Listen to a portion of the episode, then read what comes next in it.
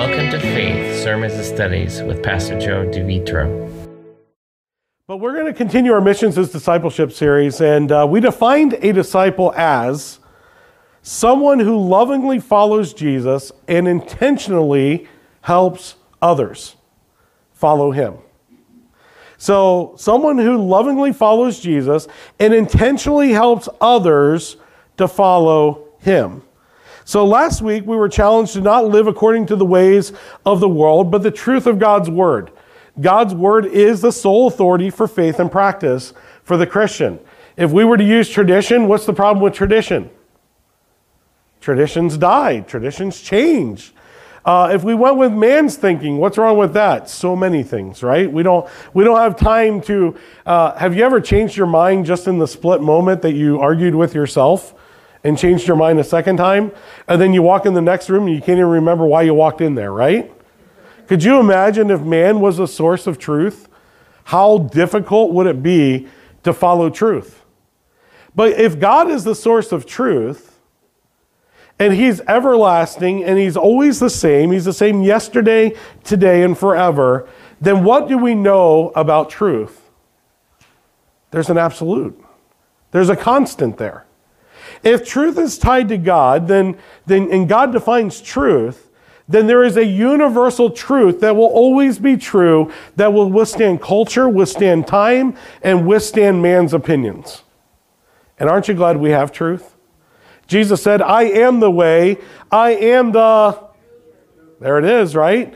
And I am the life. Aren't you glad he gives eternal life? We don't have to doubt that he's life, right? He is eternal life.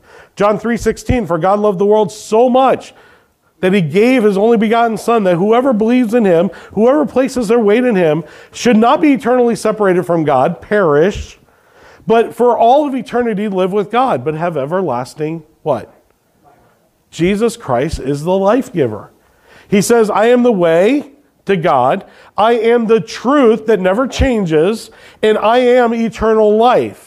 And if you want to get to God today, you want to know what God wants, then you better understand His Word. So last week we emphasized the Word of God, and today I'm going to challenge you with this thought. There is a very high cost. There is a very high cost to God when it comes to discipleship. There's a very high cost. In Luke chapter 14, we're going to look at that here in just a moment. And, and I'm going to tell you something that you probably, some of you have never heard since I've been here as pastor. Actually, some of you have heard it and you're like, you're going to be like, no, this ain't going to happen. This is going to be one of the shortest messages I've ever preached here. Some of you are laughing because you're like, that's not possible, Pastor. We know, okay? And, and, and I get that, all right? And some of you are like, I'll believe it when I see it. You're, you're from Missouri instead of Minnesota. Show me, right? The show me state. I pastored there, so I can take that. But I believe when we're done, when we get to the passage here, we're going to find out that there's not a whole lot we can do with what Jesus says. There's not a whole lot we can embellish. There's not spin. There's not either accept it or you're going to reject it. There's nothing I can add to it to make it go down better and there's nothing I can do to expedite the process for you. You've got to digest it. You're going to have to take the message that God's going to give to you today, and you're going to have to say, is it worth it or not? Is it worth it? That's the cost. Is it worth doing what God asked me to do, or is it not? Because this passage, these words that are spoken by Jesus are difficult, they're demanding, they're abrupt, they're offensive, and they run absolutely counterculture to the Christian church today. So this, this is this is okay. We're gonna do, we're gonna drive an Indy car across a speed bump, right? Those of you ever ever seen what happens when okay? We're gonna we're gonna fly an Indy car today, because in our Christian subculture that we're living in today, sometimes we are not as biblical as we think we are. Sometimes we like to take what God says and water it down to something that's more palatable for us. But we forget that this was given by the one who enables us to do it. This is given, this command that we're going to read today is given by the one who enables us to live up to what he's asking for. So when we choose not to do it, we're actually working against the one we say we're following. You're like, all right, Pastor Joe, just get to it. Now you're dragging the sermon out. I was. Luke 14, 25. I can't make it too short. Then you'll expect it every week. Luke chapter 14, verse 25. It says this Now the crowds, the great crowds accompanying him, and he turned and said to them, If anyone comes to me and does not hate his own father and mother, and wife and children, and brothers and sisters, yea, even his own life, he cannot be my disciple. Whoever does not bear his own cross and come after me cannot be my disciple. Now, let me give you two observations quickly as we get into this passage. Number one, this is an urgent plea, this is an urgent evangelistic passage. Okay? Jesus is making a point on purpose. He's doing something that is so radical and so drastic and so countercultural to the Jews that it shocks them. This is one of those moments where you kind of rear back, like, whoa. You ever done that in a conversation? Somebody goes ballistic, you're like, whoa, hey, easy now. Let's, let's de escalate a little bit. All right? Jesus is coming aggressive here. He's coming hard. Now let's think about this. Family to the Jews, important or not important? Super important. Matter of fact, so important that when the first son would go and find his wife, he would come back and build his house where? On the existing house. They'd build another floor. They'd go up another floor. They'd do another wing, depending on what kind of land they had. And if you go to Jerusalem and look at pictures today, their buildings are built so they can go vertical or they can go horizontal. And because you could add more rooms onto your house, Jesus even kind of implies that when he talks about heaven, right? In my Father's house are many mansions, and if it were not so, I would have told you that I go and prepare a place for where? In his Father's house. So we see this illustration. Jesus understands this very well. And in context, Jesus had just finished telling a parable about the importance of inviting people to his banquet. So this passage is highly evangelistic. This passage is very uber, if you will, using a modern term, very uber, very important when it comes to understanding what Jesus' desire is. And in Luke chapter 14, look at verse 23. And the master said to the servant, Go out into the highways and hedges and compel people to come in that my house may be. Has Jesus' desire for that changed? Has his command for that softened? Has he changed his mind and said, Well, it's okay not to bring them in. Let's all go out and, and let's do it all out there? No. His desire is for people to do it in the house. Now, some of the work has to be done outside the house too, right? He sent his disciples out how? Two by two. So they went out and they came in. They did both. It wasn't one or the other. So a healthy church is going to be a church that has what? People that are both bringing people in and people that are going out. Now, before you say, well, I don't know if our church is healthy, let me remind you the, the building's not the church. The building's where the church meets, it's where the church comes together to worship and to praise and to serve. So if you you started thinking right away, well, Faith Baptist, are we doing both of them? No, you missed it. Jesus is talking to you this morning. He's not talking to the corporate, he's talking to the person. He's talking to the individuals. And he says, Who are you inviting to my banquet on a regular basis? Who are you compelling as you're going out in the highways and byways of life to bring them in that my house might be full? Number two observation is this this is a highly demanding passage. All right? Jesus doesn't sugarcoat anything here. Um, Mary Poppins wouldn't be accepted in Jesus' narrative here, right? Just a spoonful of sugar helps, right? There's no medicine here, You're, or there's no sugar here. It's straight medicine. He's not playing, he's serious. And he's being very direct in this passage of scripture. And I encourage you to go back after the service and reread John 14. Read the whole passage and come ripping down through the narrative and hit our text today. And you're going to see how dramatic it really was, how shocking it really is of what Jesus Christ says right here in this passage.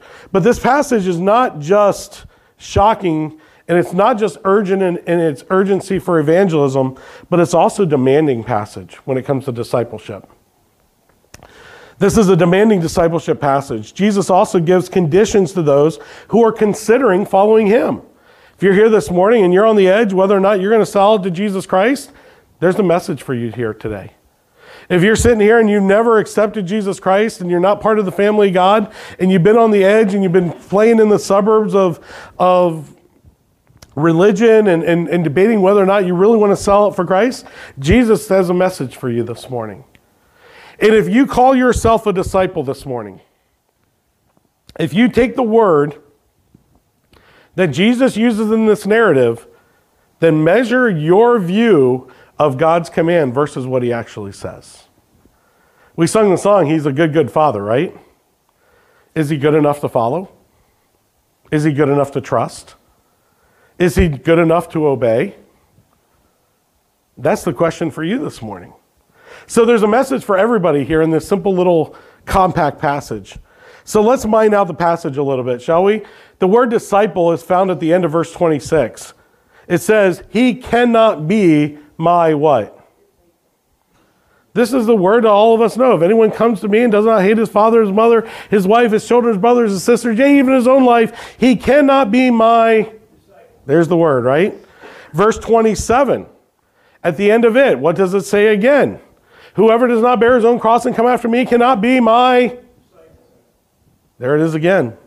If we were to keep reading, you'd also find the word disciple in verse 33, a third time in context. So, therefore, any one of you who does not renounce all that he has cannot be my. Say together. There it is again. If God says something once, it's kind of important, right? If he says something twice, we should take notice. Verily, verily, I say unto you, truly, truly, I say unto you, unless a man is born again, he cannot be a child of God, right? We hear verily, verily, truly, truly, and uh, we see repeated words for emphasis. What about when God says something three times? It becomes a suggestion. Right? We devalue that. It, it becomes a suggestion now. It's kind of like the stop signs with the white stripes around it.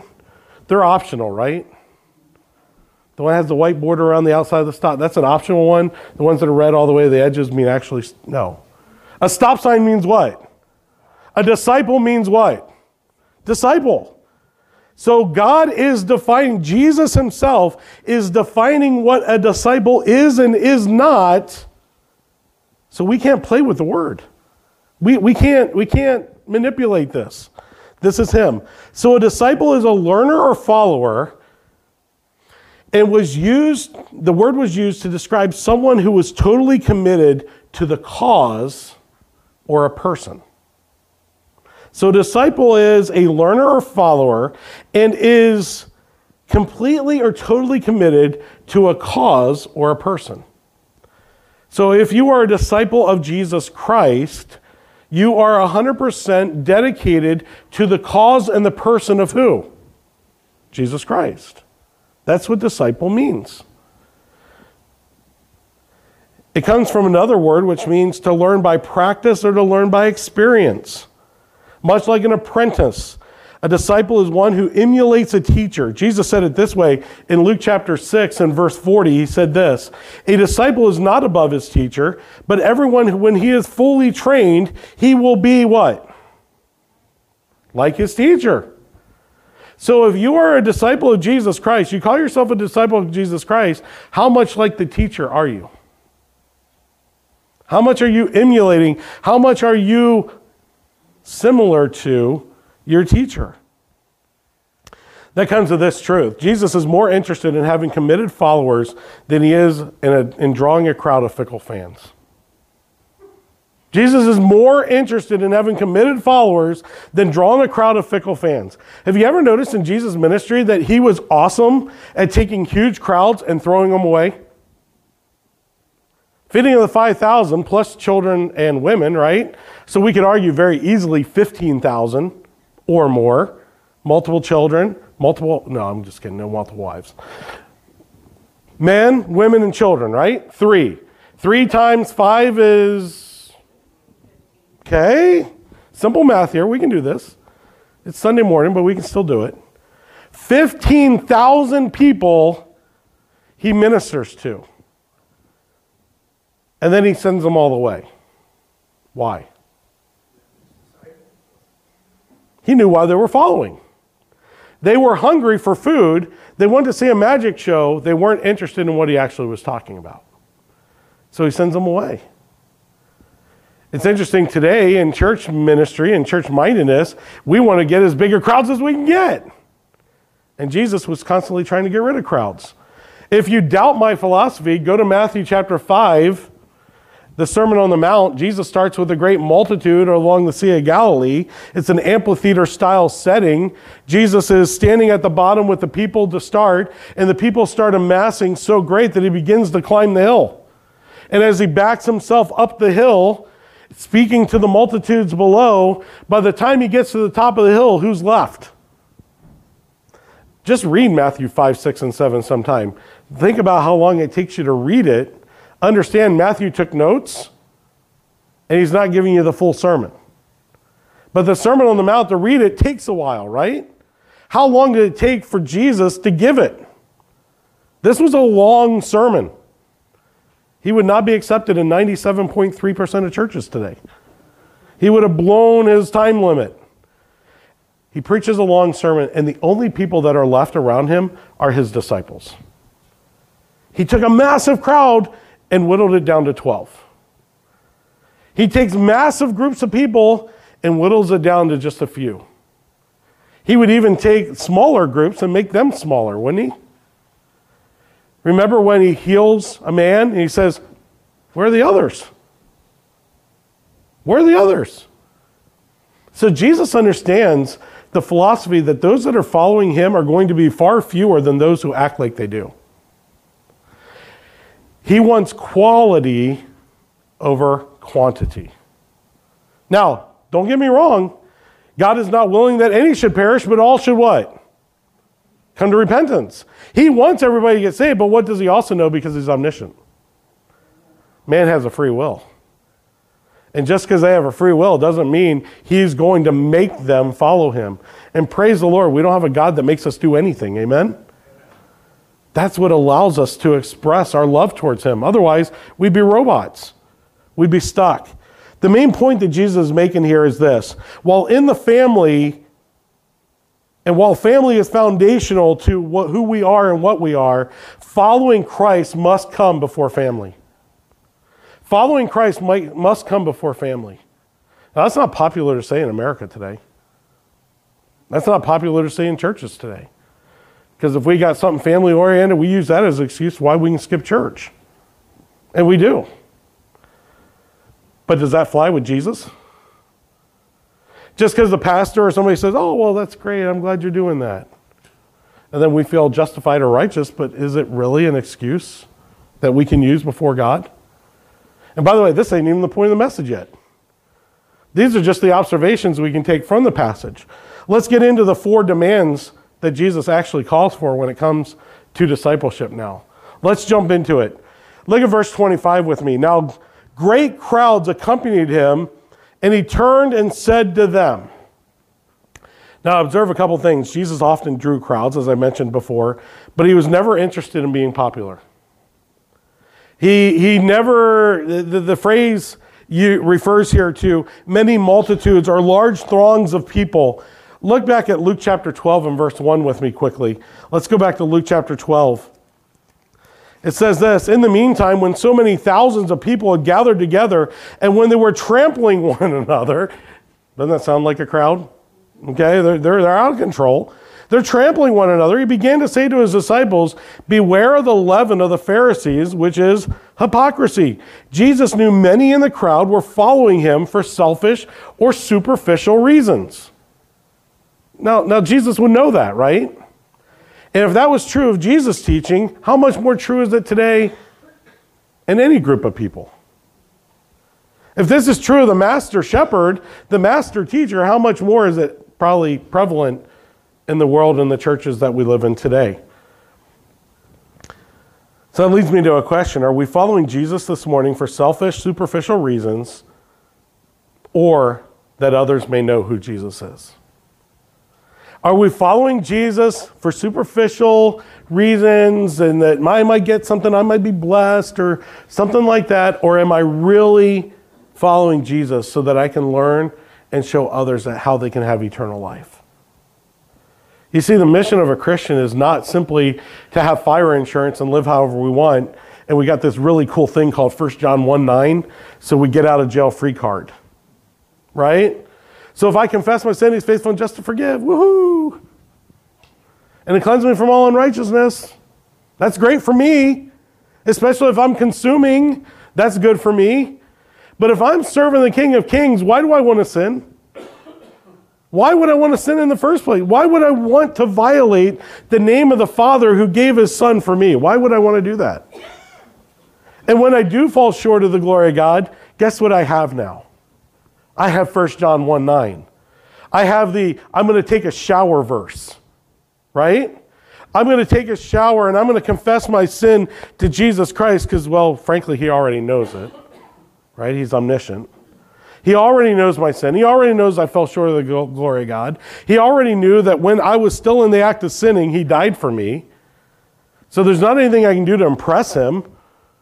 He chose me, He drafted me, He recruited me before the foundation of the world, so I don't have that working for me. So 1 John 1 9 all of a sudden becomes a shower and bath verse for me. If I confess my sins to Him, He will thoroughly scrub me from the inside out to be righteous before Him so I can do what? I can go to my Father and say, Dad, I need help. That's 1 John 1 9. It's not my, woo, I can do whatever I want clause. There's a high cost to discipleship that Jesus puts on it. In the midst of all the fanfare, Jesus turns to them who was actually following him in a very dramatic way, mind you, a dramatic act. The idea has this that as Jesus is talking, he snaps, he twists his body. And he looks over, and he, the, the, this mindset draws his attention. And he goes from the track that he's on, and he snaps to these people, and he replies the way that he does. Has the idea of twisting forcefully or with deliberate effort. Jesus then describes, by the way, this is the same word in the Greek used for when Jesus was going between Annas' house and Caiaphas' house, the night in which Judas betrayed him. And as he's walking from Annas' house to Caiaphas' house, he makes eye contact with Peter.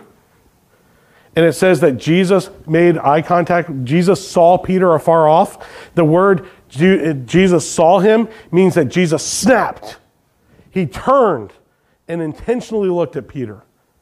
This is the same word. He turns and he snaps and he looks at the people and he says, by the way, that's Luke 22 61 if you want to look it up. And the Lord turned and looked at Peter. What did Jesus want to tell these people? For sure, he didn't give them positive means so that they would go home and be a better them. I can promise you that. When he snapped the turn, he wasn't encouraging them to be a better them. You know what he was saying? Are you my disciple or not? You know he's asking each one of us today? Are you my disciple or not? Many in that day will say, Lord, Lord, did we not do this and that in thy name? He says, What? Depart from me, you worker of iniquity. I don't know who you are. You're an illegitimate child. By the way, we know that to be true because whose names are written in the Lamb's Book of Life? The ones that are part of the family. And the reason they open the Lamb's Book of Life and they look inside to see if the name's there is because if your name's there, you're a child of God. And if your name's not there, then you're not a child of God and you're an illegitimate child. And Jesus knows how to separate the, one, the, the true ones from the false ones. Number two, we prioritize faith over family.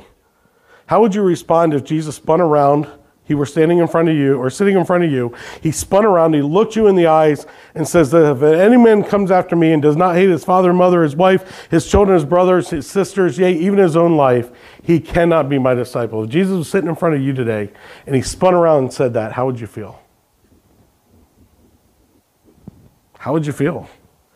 Let me remind you, these words are Jesus himself, and they're intended for each one of us. It's a heavy message. I'm not going to lie. I'm not going to try to sugarcoat it. If anyone comes to me, this is not just a call of missionaries. This is not just a call of pastors. This is not just a call of the super spiritual. If anyone comes after me, the crowd wondered what they thought Jesus would give them, not knowing that Jesus Christ, in return, would ask for everything. Let's allow the demands of discipleship in the passage to shock us and kind of rock us back on our feet a little bit, can we? Imagine how offensive the statement would have been to those in a culture where honoring parents was the highest obligation and family was one of the greatest thing, sources of joy. Imagine, by the way, by the way, you can't you can't say that you have discipleship down just because you hate your brother or sisters either, okay? That's not what the passage teaches. You're like, man, I'm already hit. I already hate my mom and dad, so I'm halfway home, right? Okay, that's not what the passage teaches. That's not it either. So before you get too comfortable and you're like, hey, let me give you what the word hate means, okay? The word hate means to detest or to abhor. Jesus is saying we are not to act in a hateful way towards our families, but the Bible is clear that we are to honor our parents. Exodus chapter 20 and verse 12, right?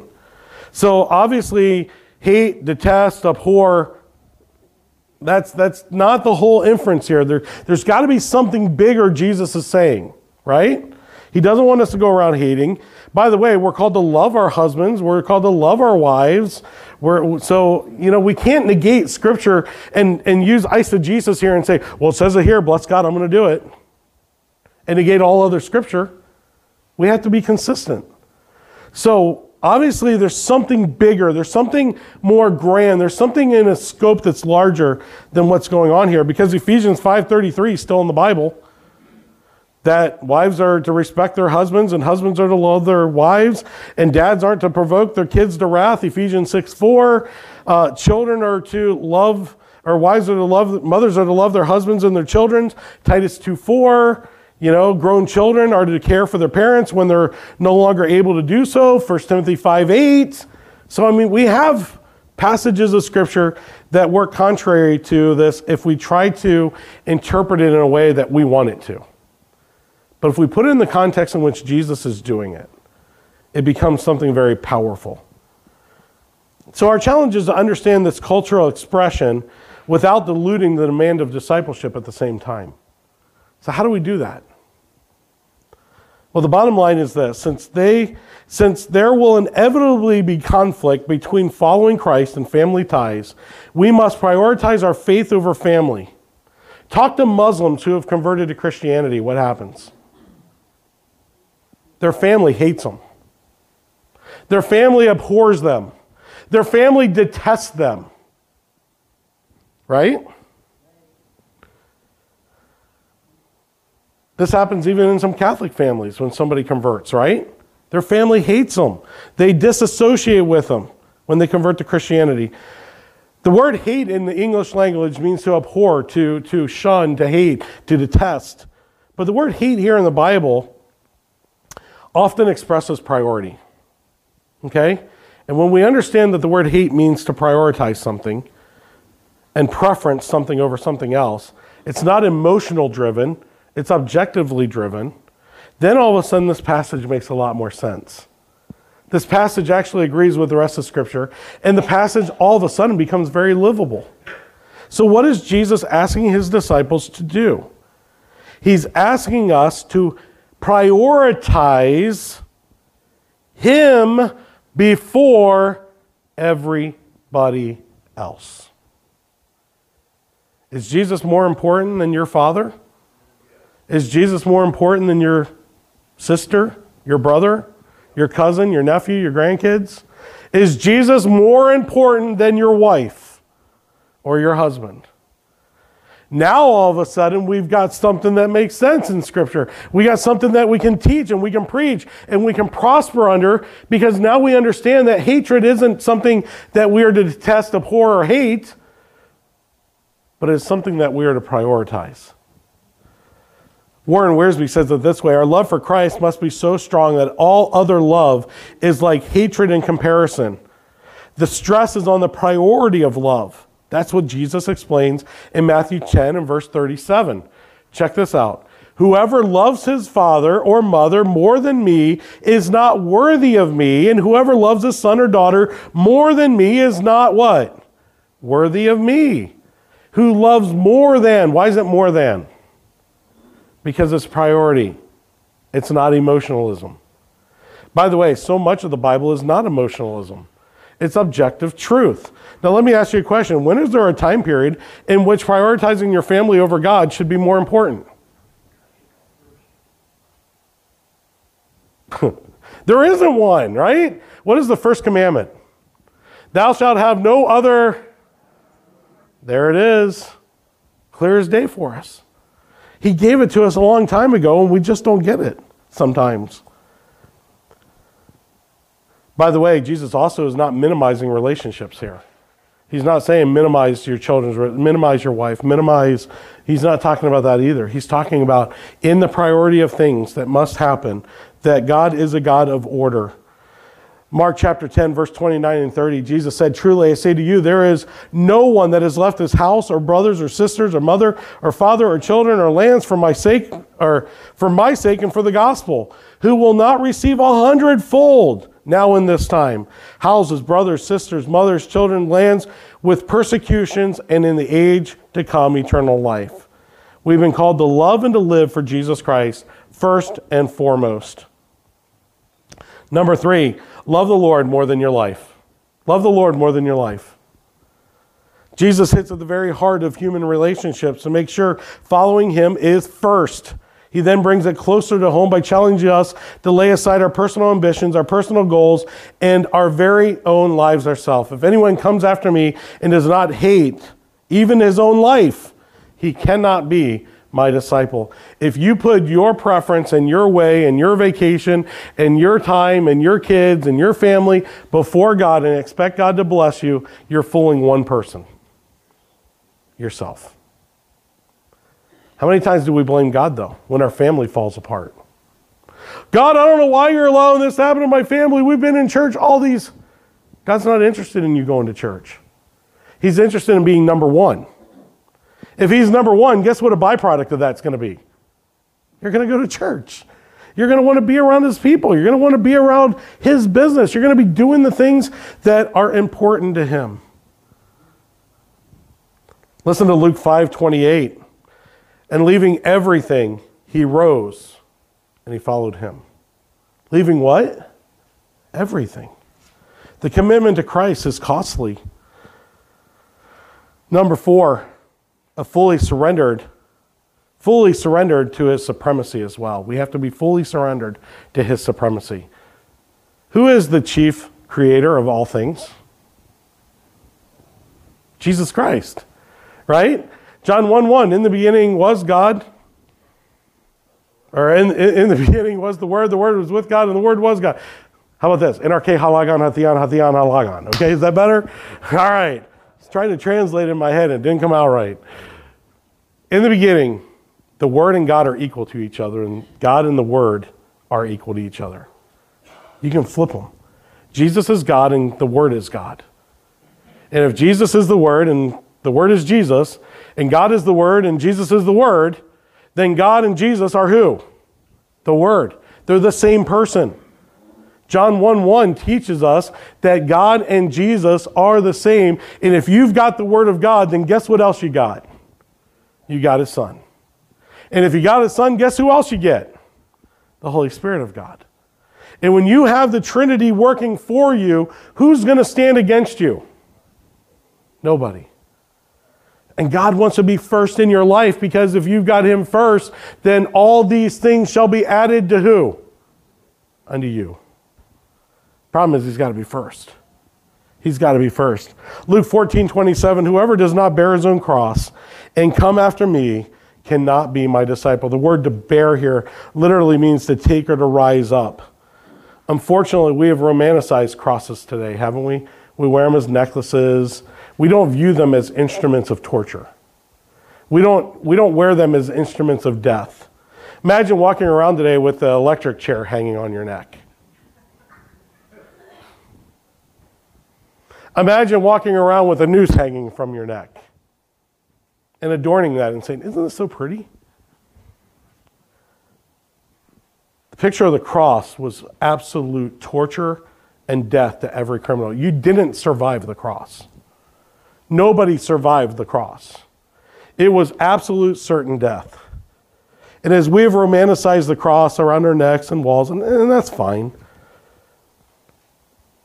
we've kind of lost what the cross meant when the Jews saw it. It was not a piece of jewelry, it was a form of torture. It was a reminder that they were under the rule of another. And when a person was going to be humiliated through execution and excruciating pain on the cross, everyone knew the person was saying goodbye and that everything they owned and everything that they had meant nothing to them because they weren't coming back. That's what Jesus is saying. Unless you deny yourself, you deny everything that you have, you cannot be my disciple. Unless you die to yourself, you cannot be my disciple. You're not coming back. If you commit to Christ, there's no going back. You're going forward. Isn't that what Hebrews 12 says? Looking unto Jesus, the author and finisher of our faith, who for the joy that was what? Set before him, endured the cross, despised the shame, and today is sat down at the right hand of the throne of God. Matter of fact, the whole theme of Hebrews, isn't it? Don't go back. The sacrifice, the temple, the priest, they're all still working. They're all still there, but Jesus died on the cross. So follow Jesus. The temptation to go back is going to be there. The persecution's going to want you to go back to the old way of doing things, but keep looking to Jesus. Keep looking at the author and finisher of our faith. Keep going this way. Don't go that way. Be thoroughly convinced that Jesus is all supreme in your life. Salvation is both absolutely free and yet it costs you your very life. The irony of salvation. It's a free gift that costs you everything. You didn't do anything to get it, but once you get it, everything you have is worthless. Because you go from thinking temporally to eternally. What are you going to take with you in your hearse? What kind of U-Haul are you going to pull behind your hearse? You brought nothing into this world, and surely you will take nothing out. Think about that. The high cost of discipleship. The best gift that you can give your family is to make your faith real. The greatest thing you can do for your children, your parents, your cousins, your aunts, your brothers, your sisters is to live a real life for Jesus Christ. Because when they see your good works, they may glorify your Father which is in heaven. So let your light so shine before men. Let it shine. Live for Jesus Christ. Be a mouthpiece for Him. Let me give you just a couple closing thoughts. The family is foundational, but following Christ must come first. We need to move from the crowd to the committed core. Who are the real followers of Jesus Christ? Who are the real disciples of Jesus Christ? You need to move from being part of the crowd to one of the committed core. Number two, prioritize your faith over family. What comes first? Well, you know what? I'm going to take the time off from Jesus.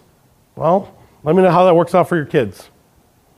Let me know how that works out for your grandkids. Because how many times have I had people in my office, I just don't understand how we got here. Well, let's take a journey back in time. Let's walk back. Let's see where the path diverged from what God's plan was. You know what? So much of counseling is that, isn't it? Going back and we find out that the conscious decision was made somewhere to walk away from God.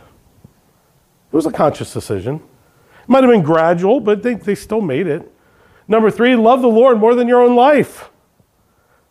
If you lay down your life, Jesus says he can take it up again. You realize that? He says, You lay down your life, I'll take it up again. I can, I can do that. Aren't you glad he rose from the dead? Because what did he prove? He can do it, right? He's not asking you to do something that's unproven. He's, he's asking you to do the believe in something he's already done. And then number four, fully surrender to his supremacy. Are you willing to say, Lord, not my will, but your will? Not my way, but your way. Because he is the way, he is the truth, and he is the life. You can't come to the Lord but through him. By the way, I want to leave you with one passage of scripture John chapter 1, verses 12 and 13. John chapter 1, verses 12 and 13. But to all who did receive him, who believed in his name, he gave the right to become what? The children of God. He goes on to say, who were born not of blood, nor of the will of the flesh, nor of the will of man, but of who? So if God really is a good, good father, is he going to do any less than your earthly father would do for you? Would he do anything less than what an earthly father would do? So you say, Well, I'm going to honor my father by doing this one thing, and God's going to understand. How about you do the one thing for God the Father in heaven, and he'll make your earthly father understand? Sometimes we get it backwards in discipleship. Well, if I do this, then I'll be able to reach my relatives. I guarantee you, you live for Jesus first, your relatives are going to take notice. I'm telling you, it's not my words, it's his word. It's not my thoughts, it's his thoughts. So, what are you going to do with Jesus? What are you going to do with the high cost of discipleship? The choice is yours. In just a moment, we're going to partake of the Lord's table together, and uh, we're going to hand out both the elements at the same time. And I'm going to ask you to hang on to the elements. And if you want to know, well, do I partake or not partake? I'm not a church member, but I'm saved. You know what? Here, here's the guidelines to communion in our, our ministry. If you're here today and you've surrendered your life to Jesus Christ, that is this your name's written in the Lamb's book of life. And you've been walking with the Lord and you've evaluated your life and you've searched your own heart, then we're, we're going to invite you to eat with us. Okay? It's something for believers. It was instituted by Jesus himself for believers. By the way, it's interesting study why Judas didn't get to partake that night, right? His, his got stuck in the drink. He didn't take it. But if you're here this morning and, and that is you, you're part of the family of God, we encourage you to partake with us. If you're here this morning and you're part of the family of God and you've got sin harbored in your life and there's something you won't let go and won't let the master have, take the time while the elements are being handed out and get right with the Lord. 1 John 1 9. He wants to scrub you thoroughly and cleanse you from your unrighteousness. Give it to God. Surrender. Say, Lord, not my will, your will be done. Right? Just like the Lord's Prayer on earth as it is in what? Is God's will accomplished in heaven? And if you allow God to accomplish his will through you, will he do it? Absolutely. So if you're here, the only ones that shouldn't partake this morning are ones that are in one of two conditions. Number one, you're not part of the family of God. Or number two, you're so set in your sinful ways that you don't want to confess. Those are the two that shouldn't partake today. But anybody else, you're welcome to partake with us as we hand out the elements. In just a moment, I'm going to have our ushers come, and we are going to hand out the bread and the cup together, and then I'm going to read the uh, scripture at, uh, for both of those, and we'll partake of the Lord's table together. If you want to follow along, it's found in 1 Corinthians, uh, 1 Corinthians chapter 11, and uh, as we partake of the elements, if you want to follow along as we do the narrative, you're more than free to follow along with us. Um, but we want to do this as a time that is set, set aside to bring God glory and to honor Him and to remember the Lord until He does come. This is one of the signproofs that He hasn't returned yet, that we continue to do this till the Lord comes.